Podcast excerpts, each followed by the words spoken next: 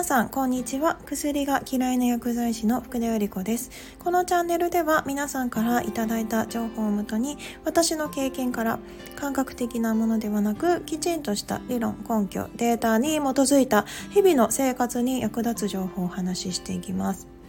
で、えっと、冬のかゆみについて、えっと、お伝えしてきました。今日はまたちょっとかゆみでも、えっと、感染という割と新しめの疾患まああの感染症の感染ではなくて乾燥した鱗と書く、えっと、感染という字になってちょっと難しい字なんですけれど結構最近は分かってきた、えっと、病気になってます。でこの感染の患者数ってどれくらいなのかなっていうと、まあ、日本だと大体約560万人人口の割合でいうと0.4%から0.5%ですね。で、えっと、世界的にも存在する病気で、えっと、欧米では人口の2から3%。まあ、あの、日本でいうと本当にごくわずかな病気になるんですが、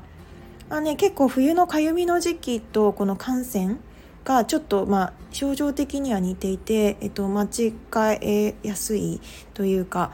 まあ、そういったのもあるのと、まあ、なぜこの感染の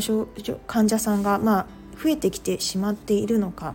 まその原因とかについても今日考えてお話できたらなと思っています。で、えっと、感染の患者さんなんですが、まあ、女性と男性でどちらの割合が多いかっていうと、まあ、国によって地域によって差はあるんですが日本では、えっと、2対1の割合で男性の方が多くなっています。私がやはり患者さんで担当した方で女性はほとんどいなくって、えっと、ほぼ男性でしたね。で、えっと、この感染の治療法、まあ、いろんな治療法があります今は。まあ、紫外線療法であったり、まあ、そういったものがダメだった場合は生物学的製剤といって、まあ、新しいお薬、まあ、かなり高額になるんですが、えっと、そういったものを、えっと、注射する、えっと、方法も出てきたりします。まあ、今回は、まあ、あんまりお薬についてのお話はしません。えっとまあ、感染の原因が何かということを考えた時にともちろん遺伝的な要因も考えられるんですが感染自体が、えっと、免疫系の、えー、疾患になります、えっと、生物学的製剤といって、えー、新しいお薬はこの免疫系の異常を、えっと、抑えるような、えー、仕組みで作られた薬になっています。で、えっと、治療法としては、えー、塗り薬も、えっと、あったり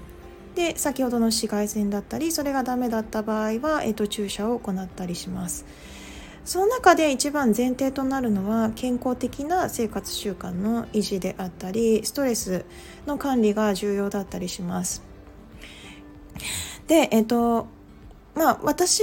は、えっと、薬局では、まあ、お薬をお渡しするとか、まあ、そういったことしか、まあ、してませんでしたが、まあえっと、たまたま、まあ、感染の症状の患者さんの、まあ、ご自宅に、えっと、その人を見たわけじゃないんですけれども、まあ、その、まあ、ちょっとそこに行った時に、まあ、その人の生活習慣というかそういったものが、まあ、分かるようなところにで、えっと、見ていたんですけれどやっぱり、えっと、この感染治療は先ほども言いましたけれどもの健康的な生活習慣の維持っていうのが、えっと、大前提になってくるんですね。で、えっと、やっぱり、えその方は紫外線だったりそういうので、まあ、ある程度コントロールはできているようなことはおっしゃられていたんですけれども、とまあ、タバコをかなり吸われているであったり、まあ、お食事がかなり、えっと、外食というか、えっと、超加工食品であったり、あとやっぱりちょっとあのあまり運動をされていないっていうことがかなり大きな影響があるのかなということが見受けられました。でえっとそうですねあの最初の前提となるものが、えっと、生活習慣習慣の積み重ねになってきます。ちなみに、まあ、ちょっとお薬の話はあまりしたくないんですが先ほどの,、えーと、何その紫外線療法だったり薬塗り薬が効かなかった場合に生物学的製剤を使えるという話もしました。とこのお薬すごく高額なんですけれども、まあ、打つことによってもちろん症状が改善している方もいますただ、えっと、これを使い続けることによって、えっと、腎臓であったり他の数値が、えっと、悪化してしまってその薬が使えなくなっちゃう方もいらっしゃいますあね、あのずっと使い続けて、えっと、コントロールができていたんですけれども急に数字が悪くなってしまって使えなくなってしまったという方もいましたなので、まあ、あの本当に薬にはリスクもあります。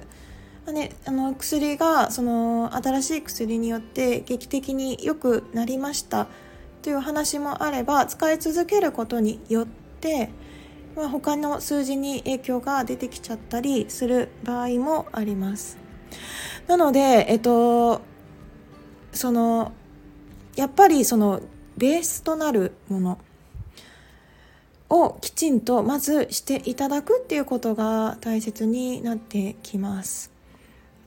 構ねいろんな、えっと、難病であったり痛みであったり最近解明されてきている、まあえっと、今日は感染のお話だけなんですけれども他の、えっとまあ、疾患をお持ちの方であったりまあ、そういった方の、まあえっと、ベースとなる薬以外の生活習慣であったりそういったのを、えっとまあ、見ていると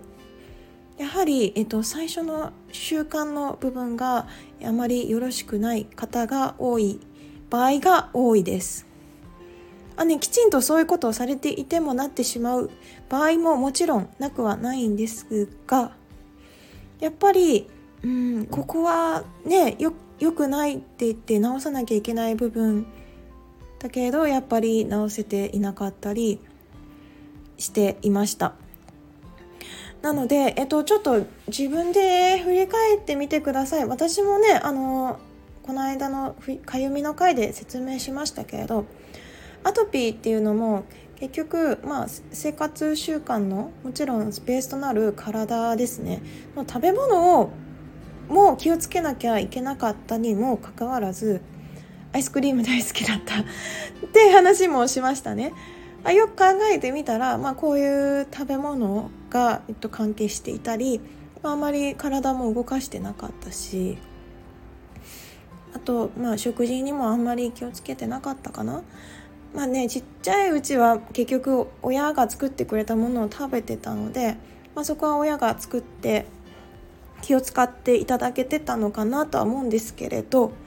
やっぱりあの毎日甘いものばっかり甘いもの必ずとかになっちゃってたりするとやっぱり何かしらの影響が出てきちゃいますね。今の反省点だだけど今だから分かる からこそ、まあ、こうやってお話ししています。あねあのもちろん私はあんまり薬が好きじゃないけれど、まあ、適切に使えばあのアトピーの回でもお伝えしました。私も薬ですごく良くなった。良くなったから、まあ、薬学部行こうと思って、まあ、薬剤師になったわけで。あの上手に使えばもちろんあの素晴らしいものだしまあ、誤った使い方をしちゃってしまうとやっぱり影響があったりします。実はまあこんな話もいつかしたいとは思ってるんですがずっと飲み続けたお薬で、えっと、急に副作用が何十年も飲み続けた薬で、えっと、副作用が出ちゃう事例もあります。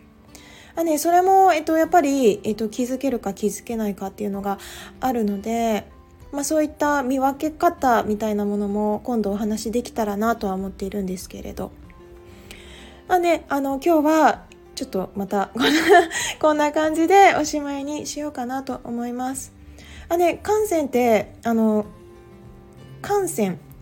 で感染症と勘違いされるので、えっと、皮膚科ではねよく感染は感染症じゃない感染しないよっていう歌があったりするんですね。